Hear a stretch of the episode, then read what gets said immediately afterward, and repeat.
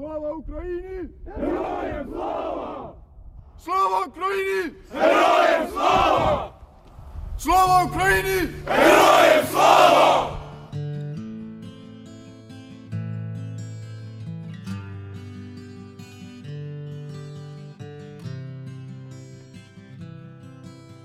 Слава Україні, слава, слава Україні, слава, слава героям, слава, слава Україні, слава. There's a teacher holding a Kalashnikov. You can see the flame in her eyes. There's a bus driver with a Molotov. You can see the flame in his eyes. There are families without their fathers. You can see the flame in their eyes. The bear has removed disguise. You can see the flame in my eyes. Slava Ukraine, Slava, Slava Україні, слава, слава героям, слава, слава Україні, слава, слава Україні, слава, слава Україні, слава, слава героям, Slava, Slava Ukraine, Slava. Slava. There's a cry from my mother. Please don't shoot us no more. There's a cry from my father. Please don't shoot us no more. There's a cry from the people. Please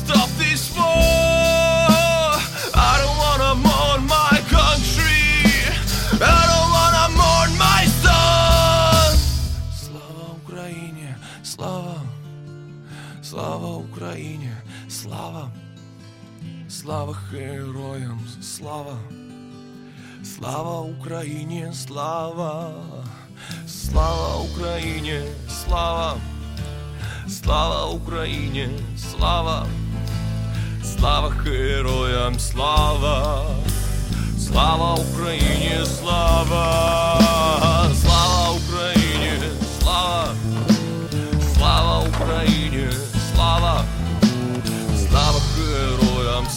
слава, слава Україні, слава, слава Україні, слава, слава Україні, слава, слава героям, слава, слава Україні, слава.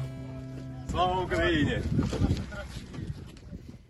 And that was a brand new song released on YouTube, performed by an Estonian soldier, Artur Rehi.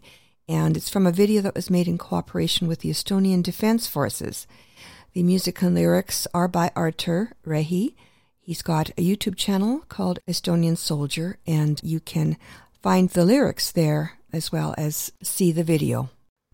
The song is called Slava Ukraini, a song about war in Ukraine. Dobry wieczór i vas, Was wszystkich, drogi radiosłuchači, na radioprogramu Naš holos, radio Krinskog korinja, Kotra podjeci vám na bahatomovní radiostanci AM 1320 CHMB u místě Vancouveri. Pri mikrofoni Pavlina. Hello there and welcome to Nash Holos Ukrainian Roots Radio here on AM 1320 CHMB Vancouver. I'm your host, Pavlina. Thank you so much for joining me. Uh, we've got uh, another packed program for you. We've got lots of new music um, as well. We've got uh, an interesting um, commentary uh, that clarifies matters about the Azov Battalion, the much maligned Azov Battalion, which is doing incredibly heroic work in eastern Ukraine protecting civilians as well they can.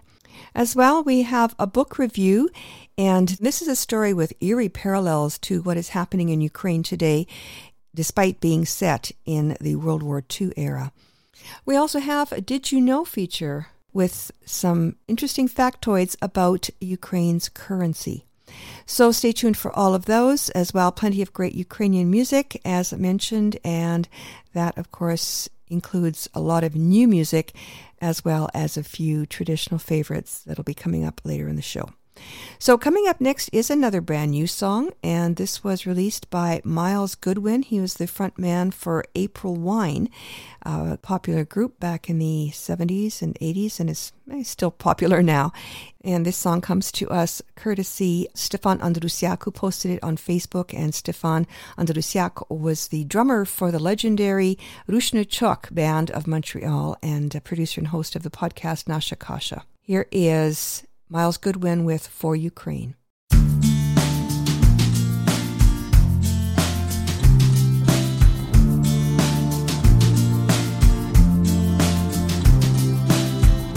I see warplanes flying over Ukraine.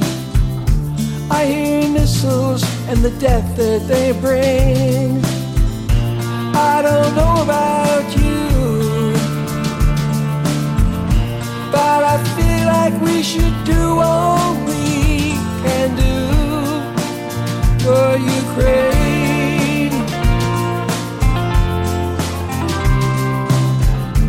Innocent families are caught up in war with no escape, no safe place anymore. Without water, power, or heat. And no medicine the sick and the weak.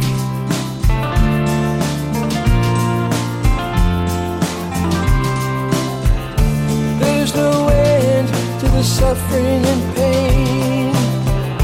I hear voices cry out time and time again. Zelensky pleads justice for all. Bravely asking with his back against the wall. Civilians and soldiers fight for their land. Shoulder to shoulder, they take stand.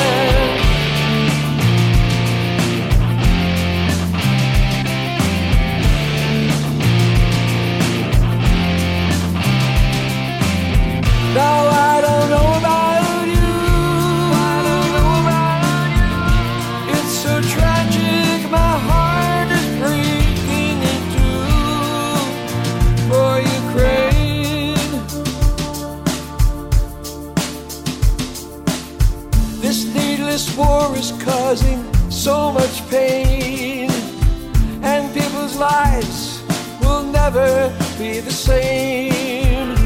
Women weep and children cry. Some will live and some will die.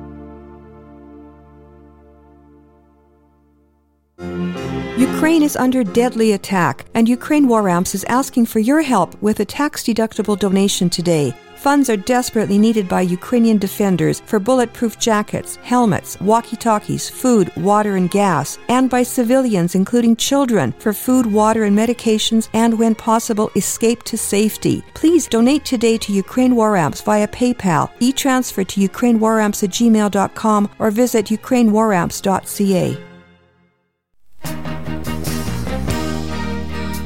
Thanks to the foresight and generosity of its donors, the Shevchenko Foundation has been investing in the future of the Ukrainian Canadian community for over 50 years. Since 1963, the Shevchenko Foundation has been funding initiatives that strengthen our Ukrainian Canadian identity and enhance our Ukrainian Canadian cultural heritage. These include fine and performing arts and arts groups, museums, cultural centers, education, as well as authors, journalists, and the Ukrainian Canadian media, including this program. The Foundation strives to become the premier not for profit foundation in a Canada which acknowledges the Ukrainian Canadian community as a fundamental component of Canadian society.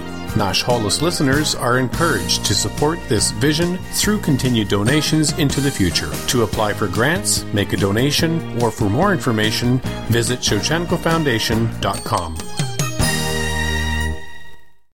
Early bird weekend passes for Canada's National Ukrainian Festival 2022 are now available for only $110. Don't miss the very best in Ukrainian culture, food, music, and dancing on August long weekend in Dauphin, Manitoba. Visit Canada's National Ukrainian Festival on Facebook for featured entertainment. For only $110, early bird weekend passes are now available for Canada's National Ukrainian Festival 2022 in Dauphin, Manitoba by phone at 204 622 4600 or online at cnuf.ca. Дорогі українські народи, браття і сестри, рідні моєму серцю українські воїни, і всі ви, браття і сестри, хто разом з нами боронить нашу священну матір Україну. Весь світ дивиться на нас, на те, як ми згуртувалися, як ми не боїмося, як ми разом, кожен на своєму місці даємо відсіч кремлівській орді. Путін, ти курва заплатиш нам за все, за материнські сльози, за кожного вбитого і замордованого українського солдата, за кожен порушений сон наших дітей, за кожну пережиту світом мить війни. У тебе нічого не вийде. Ми вже вас перемогли. Ви всі тут здохнете. Ми не здамося і не зламаємося. Ніколи. Ми будемо вас вбивати з такою люттю кожного по декілька разів. І навіть якщо комусь з вас вдасться врятуватися, знайте, рано чи пізно ми всіх вас знайдемо і знищимо. Русські солдати і офіцери, у вас ще є шанс спасти свою честь. Здавайтесь в плен, спасіть ваші душі. Слава Україні! Перемога буде за нами! Смерть рашистським окупантам! Любі мої діти, мила мамо й тату, я йду на війноньку нашу землю захищати. Не плачте за мною, якщо в полі згину, це віта за любоненьку нашу Україну. Єднаємося, браття, цю лиху годину, нехай ми за Україну, Богу душу нашу віддамо єдину за нашу землю, священну Україну, Богу душу нашу віддамо єдину за нашу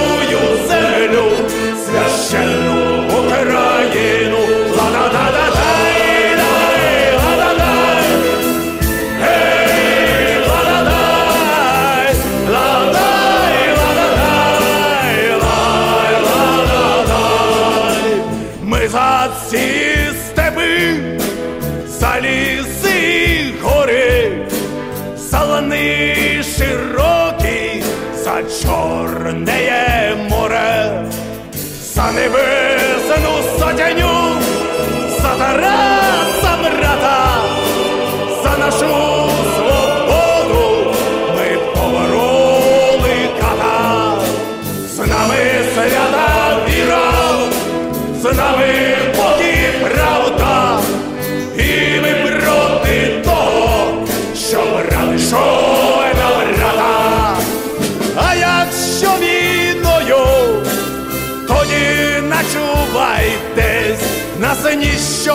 зупинить.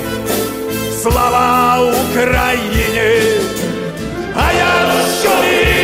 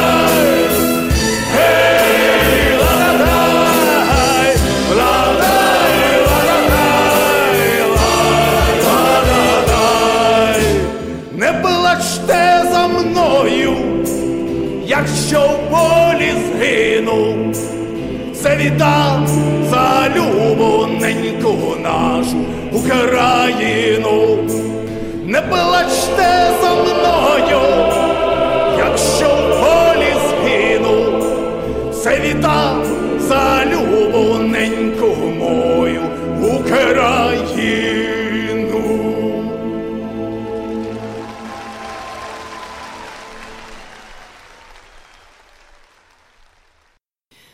That's what has become known as the anthem of the defense of Ukraine. Uh, the song title is Bracia Ukrainci, Brothers Ukrainians, performed there by Vova Gazer, who is the lead of the group Sha- Shabla, along with the orchestras of law enforcement agencies of the Armed Forces of Ukraine. It was uh, posted a few years ago, but Vova published it again recently with his uh, commentary before it, which you heard. If you're interested in the lyrics, the translation of the lyrics, if you're Ukrainian uh, challenged, uh, you can find the entire English translation. Check out the pinned post on the Nash Holos Facebook page. Up next, the National Academic Choir of Ukraine, Dumka, with the Ukrainian National Anthem.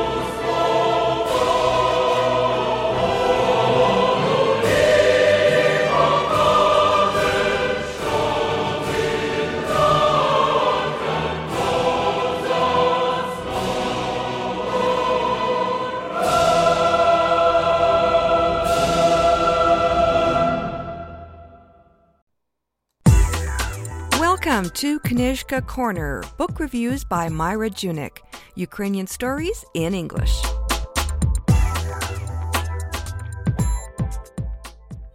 In this edition of Knyzhka Corner, we will be discussing Chrystyna Lucyk-Berger's historical novel, The Woman at the Gates. The Woman at the Gates begins in the summer of 1945 in Bavaria. Antonia, her sister Lena, and her two nephews are recovering after their harrowing experiences in World War II. They have fond memories of their Ukrainian village of Sadovy High, but they also remember the horrific days of struggle under the Soviet and Nazi regimes. Chrystyna Lucyk-Berger's poignant novel is a brutally realistic portrayal of a Ukrainian patriot and freedom's heavy toll. It is 1941 in Lviv, and Antonia has joined the clandestine Organization of Ukrainian Nationalists, OUN. She wants to help free Ukraine from its foreign rulers. Initially, she too had been prepared to fight those who repressed her country's language, traditions, and cultures, a Ukrainian's very right to exist. By day, she teaches languages at the university, and at night, she writes articles for the underground newspaper Our Nation's Voice. Several of her friends work with her. Ivan Kovalenko and his sister Oksana, as well as Dr. Victor Gruber, her colleague at the university. Antonia is in love with Gruber, and they hope to get married. Under their leader Andriy Melnik, the members of OUN are fighting against Soviet control. They are concerned about the radicals led by Stepan Bandera because they have not accepted Melnik's leadership. Antonia and her friends are caught between the Soviet and German forces. Both sides want to exploit Ukraine and its resources. As World War II rages on, the dangers increase. Antonia is taken into custody by the Soviets and tortured. As the Nazis close in on Lviv, Ukrainian prisoners are systematically executed. Antonia fears that Victor, her lover, has died. Ivan and his fellow patriots rescue Antonia from Soviet captivity. She must now go into hiding. Antonia's sister is Lina Rem, a famous writer, and her brother in law, Roman Mazur, is a renowned painter. They and their two children are in danger from the Soviet forces and must escape to a safer country. Antonia flees with her sister's family. Their journey is long and arduous. She grieves for Victor, but is reluctant to get involved with Ivan, who has loved her for years. When the Nazis invade Ukraine, Ukrainians are faced with difficult choices. Should they collaborate with the Germans in order to gain freedom for Ukraine, or should they resist? Underlying everything is the conflict between the two factions of Ukrainian nationalists. When Antonia and her family end up in a German concentration camp, their only hope of survival is beyond the gates of the camp. This story is very personal for Chrystyna Lucyk-Berger. You have to understand that this family story, that project where I recorded my family's history, has been following me across oceans for over 25 years. The writer combines pieces of her family history with historical events to create a heart wrenching portrait of a courageous young woman who faces impossible odds. She is terrorized, hunted, and imprisoned in a concentration camp, where she faces starvation, rape, and torture. Her ordeal is unimaginable, and readers will be shocked by the brutal treatment she faces in order to survive. Throughout all her struggles, Antonia retains her dignity and belief in the idea of a free Ukrainian nation. The Ukrainian patriots faced an impossible dilemma when confronted with choosing between two enemies, Nazis or Soviets. Readers may be shocked by the venom of the conflict between the followers of Bandera and Melnik. Antonia and her friends spare no mercy for the Banderites. They call them enemies terrorists, and fascists. The conflict between the two groups is not only shocking to modern observers, it also has deadly results in this novel. Chrystyna Lucyk-Berger was born in Minneapolis, Minnesota. She wrote short stories and travel narratives before working as a journalist and editor. In 2005, she started writing historical fiction and has not looked back since. Her Reschen Valley series is based on the South Tyrolean Italian conflict during the interwar period. This series includes No Man's Land, Bolzano, and Two Fatherlands. Her more recent works include Souvenirs from Kiev and The Girl from the Mountains. Chrystyna's stories have won several awards, including the 2020 IPPY Book Award and the HNS International Short Story Award. Chrystyna also has worked as a trainer, improving business communication for companies since 2003. She writes her historical fiction novels at her home in Austria. The Woman at the Gates is a heartbreaking novel with a powerful message for readers. Knowledge is power, but it is the key to understanding and to empathy. The Woman at the Gates is available at Chapters Indigo and Amazon. Thanks, Myra. Join us again soon for another edition of Knyzhka Corner, book reviews by Myra Junyk, here on Nash Holos Ukrainian Roots Radio.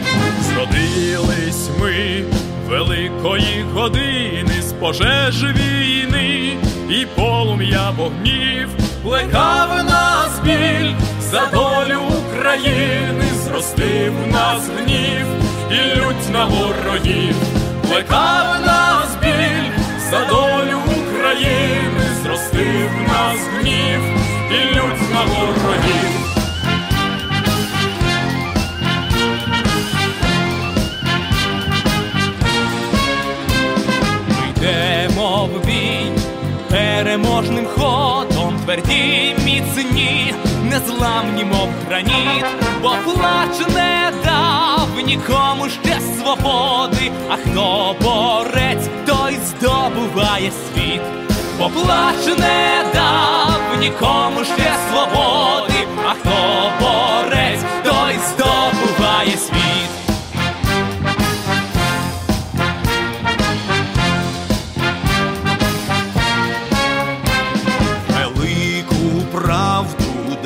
Усіх єдину наш гордий клич народові несе. Вітчизні будь ти вірний до загину нам Україна вище понад все. Вітчизні будь ти вірний до загину нам Україна вище понад все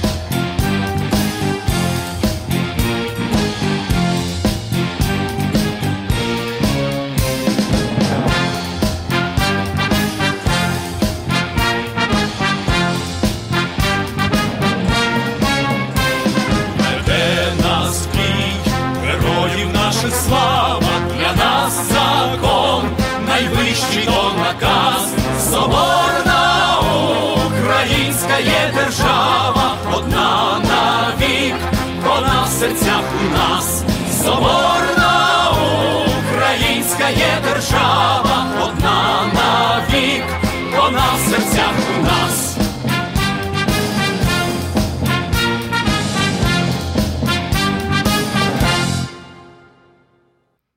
And that was the Khmelnytsky Police Big Band with Zrodilis Me Velikui Hodina, which translates roughly as we were born into a great hour, and that has become the um, the anthem of the Ukrainian military today.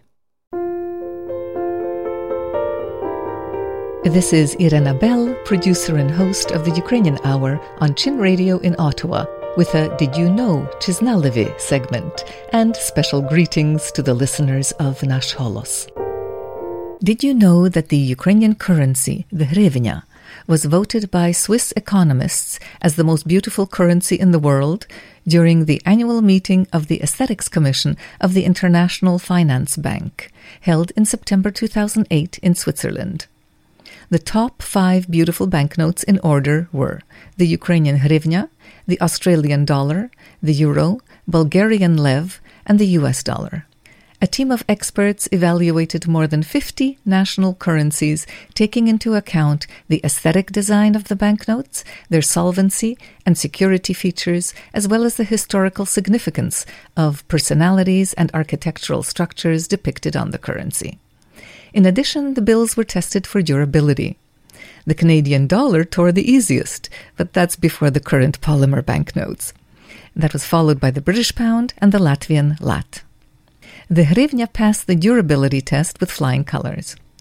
And this information is from an article published in February 2012 on the Ukrainian Philatelic and Numismatic Society website. Дуже дякую, Ірино. Many thanks to Irena Bell of the Ukrainian radio program in Ottawa for sharing Chiznaleve, Did You Know, with Holos listeners. You can catch her show at www.chinradioottawa.com.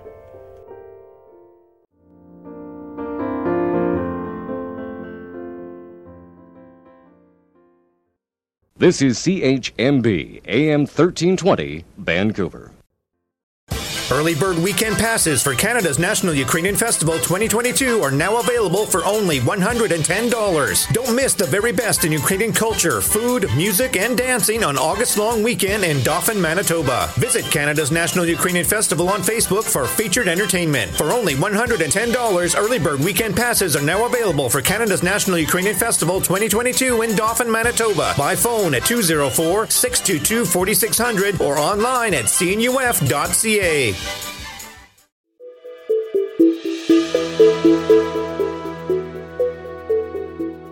Up next, CDI Dispatch Number 4 The Azov Regiment and Western Moral Procrastination. This is a commentary by Anton Shekhovtsov, who talks about the Ukrainian Azov Regiment, its history and evolution, and explains the reasons behind the information attacks on this military unit that plays an important role in resisting the Russian genocidal invasion. This is the audio track of a YouTube video, which you can watch. There's a little more that we can't provide here on Nash because, of course, we don't have video, but uh, something that you might want to check out. You can find the links in the show notes of the podcast. Anton Shekhovtsov is director of the Center for Democratic Integrity and the author of Russia and the Western Far Right. More than a month has passed since Russia launched its full blown invasion of Ukraine. Russian invaders have already committed multiple war crimes, and the genocidal intentions of the current Russian leadership towards the Ukrainian nation are becoming increasingly obvious. Although massively demoralized and often and understandably turning arms against each other, Russian invaders do not hesitate to bomb and shell any building they can reach. No matter if it's a residential building, a hospital, a local council, a kindergarten, an art museum, a theater, they destroy everything. They kill indiscriminately. It sometimes feels that they have adopted the United Nations definition of genocide as literally their program. Killing members of the group. Check causing serious bodily or mental harm to the members of the group. Check. Preventing births within the group. Check. And now they've started kidnapping children and moving them to Russia, forcibly transferring children of the group to another group. Check. In order to distract Western attention from the immense humanitarian catastrophe caused by the invasion, Russia is using uh, various uh, smokes and mirrors techniques. One of those deceptive practices is Moscow's focus on the Azov regiment, that is falsely described by the Kremlin and pro-Kremlin media as a fascist or neo-Nazi militia or battalion. All these descriptions are wrong, and today I'm going to talk about Azov and explain the reasons behind the information attacks against this military unit that plays an important role in resisting the Russian genocidal invasion. In February 2014, Ukrainian pro-Russian President Viktor Yanukovych fled to Russia after his regime had killed uh, more than a hundred of protesters. Russia took advantage of the political turmoil in Ukraine and hesitancy of Western leadership. It illegally annexed Crimea and invaded eastern Ukraine. Ukraine could hardly defend itself. Years of corrupt pro-Russian leadership almost destroyed Ukrainian armed forces and many in the Ukrainian military were simply not psychologically ready to offer armed response to those who were their neighbors. Malicious Russian leaders were obviously aware of those weaknesses of the Ukrainian society and exploited them to the maximum. What Moscow was not aware of was the strength of Ukrainian volunteer networks.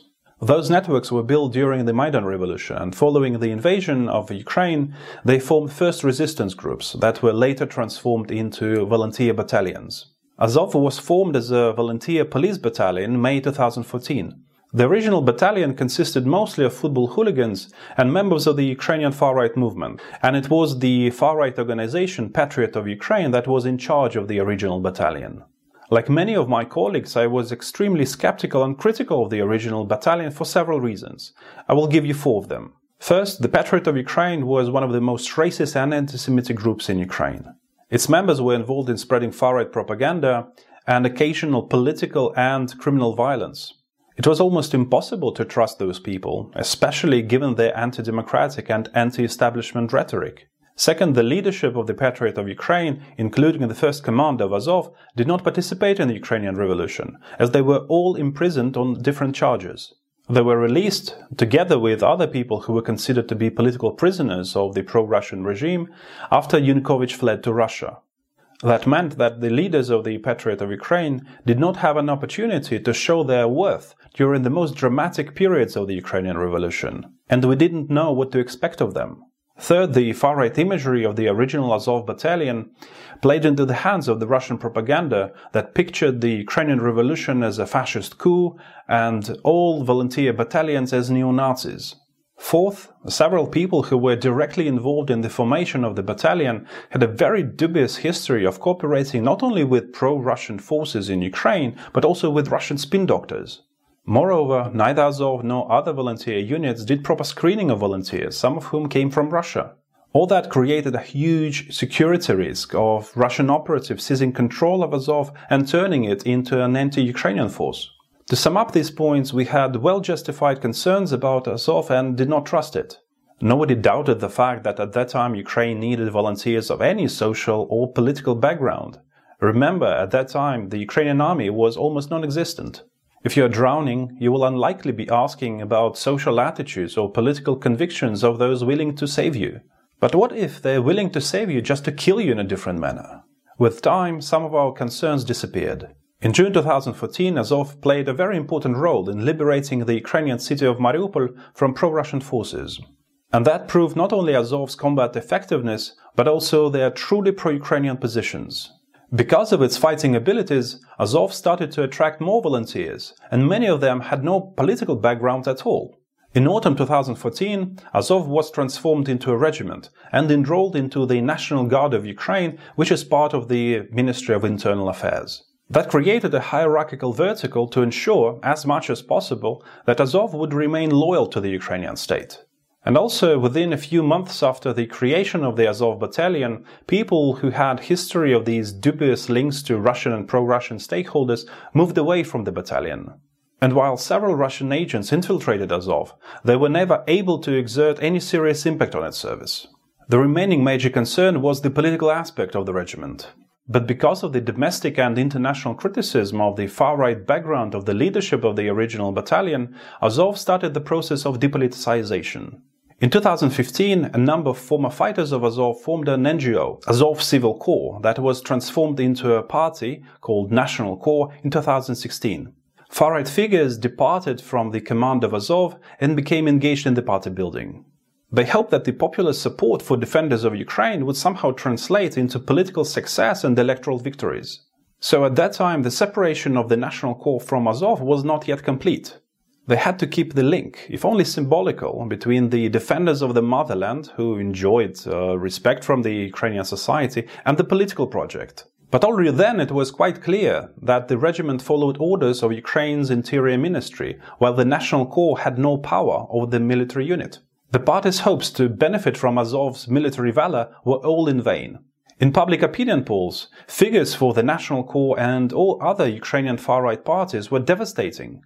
The National Corps kept on referring to Azov as its affiliated organization, and naive Western journalists and experts took all that bluster at face value, instead of realizing that Azov was not a political organization, and that its command structure was completely separate from the National Corps. By the time of the Ukrainian parliamentary elections in 2019, it became evident that no far-right party would make it to the parliament. Out of despair, Ukrainian far-right parties decided to team up and join forces to compete in the parliamentary elections. But their united list that included members of the National Corps, Freedom Party, Right Sector, and a few minor far-right organizations received just over 2% of the vote and uh, failed to get them elected into the parliament. The electoral failure of the Ukrainian far right can be explained by the fact that they cannot offer anything viable to the Ukrainian state and society. The only time when the Ukrainian far right was relatively successful in the elections was in 2012, when the Freedom Party received 10.5% of the vote. I want to stress, they secured seats in the Ukrainian parliament not because of their far right program, but because of their radical criticism of the Kremlin and its agents in Ukraine. After the start of the Russian invasion of Ukraine in 2014, the Ukrainian far right lost its monopoly on radical criticism of Russia. And with that, they essentially lost all the electoral appeal that they had. The Ukrainian far right in general fell into irrelevance, and the National Corps and groups around it suffered an identity crisis. They tried to experiment with different ideological narratives, largely borrowed from Western far right discourses, but none of them really worked outside of very, very small groups. And ironically, when the Western far right tried to exploit the COVID-19 pandemic in 2020-2021 and to promote their anti-government conspiracy theories, the National Corps ran an information campaign on how to avoid getting infected, totally in line with the mainstream domestic and international guidelines on the new coronavirus. The National Corps still refers to its symbolical link to the Azov regiment, but it's rather political propaganda of the National Corps than a reality. Azov today is a highly professional special operations detachment. To stress, not a political organization, not a militia, not a far right battalion, a special operations detachment. It is still formally subordinated to the National Guard of Ukraine's Interior Ministry, but uh, in reality it now largely coordinates its activities with the armed forces. So we can expect that Azov will move under the command of uh, Ukraine's Defense Ministry. Azov consists predominantly of Ukrainian citizens of various ethnic backgrounds. Among Azov's fighters there are ethnic Ukrainians, Russians, Crimean Tatars, Georgians, Belarusians, Greeks, Jews, but whatever their ethnic background, they are all Ukrainian patriots who are risking and sacrificing their lives for Ukraine's sovereignty, freedom, and democracy. The Kremlin, pro-Kremlin, far-left media picture Azov as haters of Russian speakers. But not only do Azov fighters speak mostly Russian among themselves, Actually, they on average speak better Russian than Russian invaders. Remember this the next time you will hear blatant Kremlin lies that Azov is allegedly fighting against Russian speakers in eastern Ukraine. One may ask, why has Azov become one of the main targets of lies, fabrications and falsehoods produced by the Kremlin and pro-Kremlin propaganda? An obvious explanation is that the attack on Azov is part of the Kremlin's disinformation narrative on Nazis in Ukraine. A less obvious but probably more important explanation is linked to the place where Azov has been stationed since 2014. This is the Ukrainian city of Mariupol and the area around it. Back in 2014, if you remember, Azov greatly contributed to the liberation of Mariupol from the pro-Russian henchmen. Mariupol is not yet another Ukrainian city. If you look at the map of Ukraine, you will see that Mariupol is the largest and most important city located in the area that is considered to be a potential land bridge from Russia to annex Crimea. Because of the logistical troubles that Russia has with supplying Crimea with water, electricity, and other resources, it is crucial for Russia to occupy territories of that potential land bridge. But Mariupol stands in the way, and Azov stands in the way. The entire regiment is now in Mariupol. Through its agents in Ukraine and elsewhere, Moscow has been trying really hard to destroy Azov or at the very least weaken its military capabilities. Especially in NATO member states, there was a massive effort to prevent Azov fighters from receiving military training from Ukraine's Western allies as well as to prevent Azov from obtaining advanced weapons and hardware. The Kremlin's efforts have been to a certain extent successful. And today, the Azov regiment that defends Mariupol, completely surrounded by the Russian invaders, has neither Javelin anti-tank systems nor Bayraktar drones that would have helped them to defend the city and save thousands of lives of residents of Mariupol. All thanks to those people, Western pro-Russian politicians, pseudo-journalists, fake experts, ignorant consultants who indirectly or directly lobbied against training Azov and equipping it with advanced weapons. Make no mistake, they all share responsibility for the humanitarian catastrophe in Mariupol. Of course, we can say that the Westerners obsessed with the alleged neo-Nazi threat of Azov are all victims of dysmetropsia, an inability to judge an object's size. In one of my favorite British sitcoms, Father Ted, the main character tried to explain to his less smart colleague, Father Dougal Maguire, the difference in size between toy cows and the real cows. These are small ones, he said, but the ones out there are far away. Father Ted was unsuccessful because Father Dougal had dysmetropsia and frankly was an idiot. The same can be said about Western commentators who see no difference between the alleged far-right threat of Azov and Russian genocidal invasion of Ukraine. But I think that dysmetropsia cannot explain everything, and I would rather talk about Western moral procrastination. Unfortunately, we all know what procrastination is. It is about voluntarily distracting ourselves with insignificant activities from performing really important tasks. Moral procrastination is about giving preference to small exciting things instead of dealing with difficult issues that actually matter. Let me show you something. This is Mariupol, a predominantly Russian speaking home of Ukrainians, Russians, Greeks, Jews, Armenians. Well, it used to be their home, before the Russian invaders came. The invaders have already killed thousands of people there, and they're killing them right now as I speak. Many of the dead are lying unburied on the streets of Mariupol because every time their relatives and friends try to pick them up, to bury them, Russian invaders shoot at them. If people are lucky to pick them up, they usually have to bury them in mass graves. And those residents of Mariupol who still survive are forced to hide in the basements where they starve and freeze and die. This chilling horror is psychologically hard to process, but we are morally obliged to be aware of this, that this is happening in Europe, right around the corner. And our human nature pushes us to do something to stop Russian inhuman war crimes. But there are many in the West who, instead of even starting to comprehend the horrendous brutality of Russia's war against Ukraine, prefer to distract themselves with inquiries whether Azov fighters have any politically incorrect tattoos or t-shirts. Much more exciting, of course, than to stand up to the Russian genocidal invasion. This moral procrastination needs to be met with disdain and contempt. Ukrainian President Volodymyr Zelensky recently awarded the country's highest award, the Hero of Ukraine, to Azov commander Denis Prokopenko for Azov's selfless epic struggle against superior numbers of the Russian enemy forces. Well deserved. But in Mariupol, Azov defends not only the living and the wounded, but also the dead. Not only do they deserve to be properly buried, they are also silent witnesses to Russian war crimes. As we well know, Russian invaders are equipped with mobile crematoriums that they use to destroy evidence of their villainy. And in Mariupol, Azov is now defending not only the freedom of the living, but also the dignity of the dead.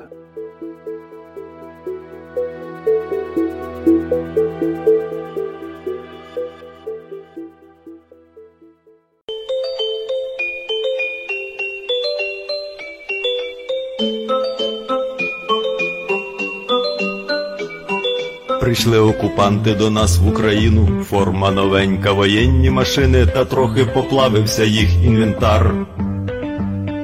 Байрактар. Байрактар. Російські танкісти сховались в кущі, щоб лаптя посорбати довбані щі, та трохи у щах перегрівся навар. Байрактар.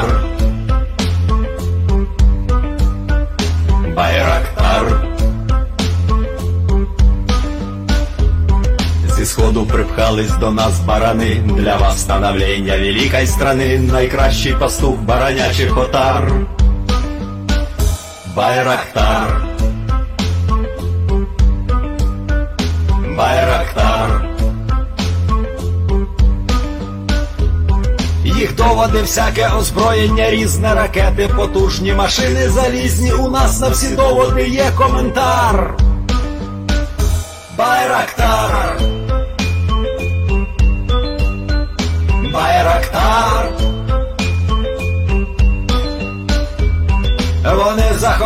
Хотіли нас зразу, і ми зачаїли на орків образу з бандитів російських робить примар.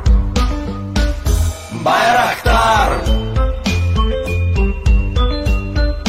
Байрактар. Російська поліція справи заводить на вбивцю рашистів ніяк не знаходить, хто ж винен, що в нашому полі глухар.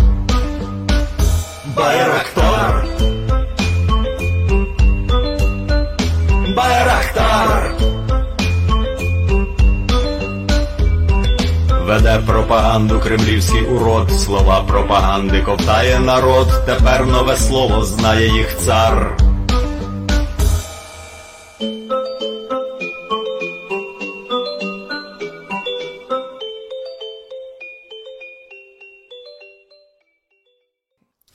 And that song was called Bayraktar. And Bayraktar is a word for a Turkish invention, a very recent one, an uncrewed combat aerial vehicle, in other words, a drone, and a very deadly drone that has been an effective tool against Russian invaders and crucial for Ukraine's tactical victories to date in this terrible war. Bayraktar has become a part of Ukrainian pop culture. It's used in many memes, and even some new parents are naming their baby boys Bayraktar.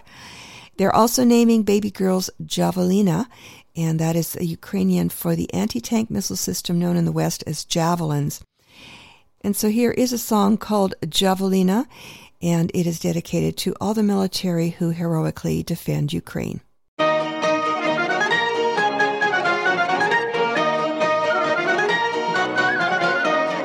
Біля хати джавеліни хлопці заряджали, орків палять ці ракети, як святі кинджали, хай вертаються додому, нахуй з кораблями.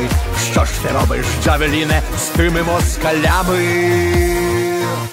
Як стріляють джавеліни, ворог швидко гине, джавеліне, джавеліне. Любий Джавеліне, Джавеліне, Джавеліне, Файний Джавеліне!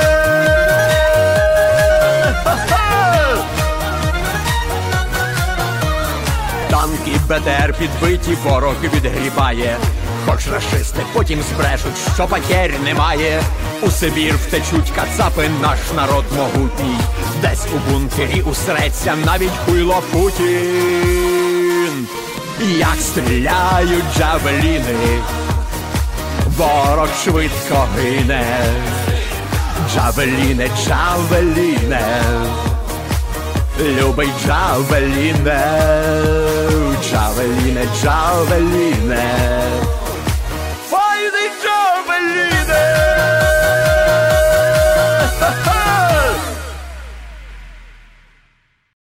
Early bird weekend passes for Canada's National Ukrainian Festival 2022 are now available for only $110. Don't miss the very best in Ukrainian culture, food, music, and dancing on August long weekend in Dauphin, Manitoba. Visit Canada's National Ukrainian Festival on Facebook for featured entertainment. For only $110, early bird weekend passes are now available for Canada's National Ukrainian Festival 2022 in Dauphin, Manitoba by phone at 204 622 4600 or online at cnuf.ca.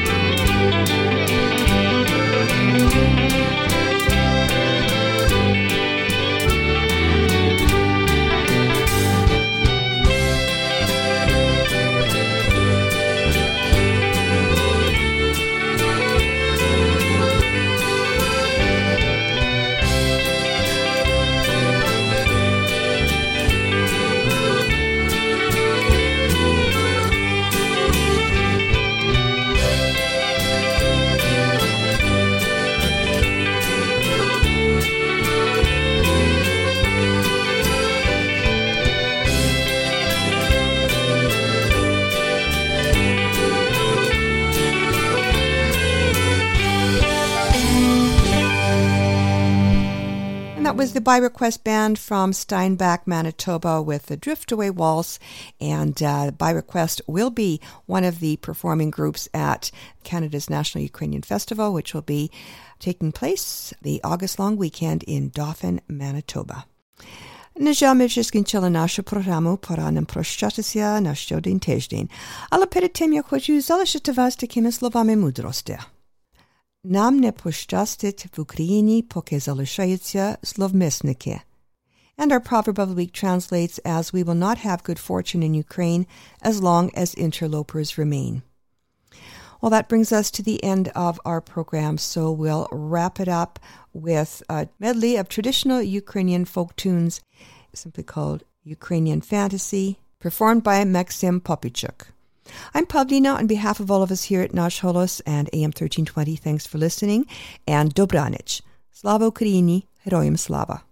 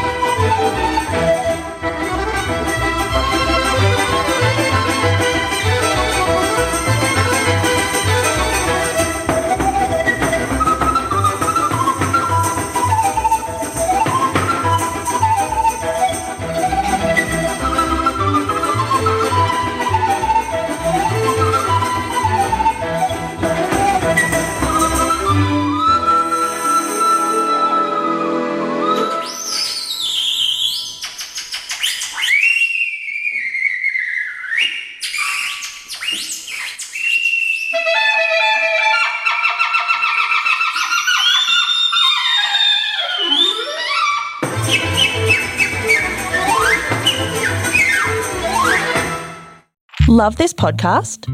Support this show through the ACAST supporter feature. It's up to you how much you give, and there's no regular commitment. Just hit the link in the show description to support now.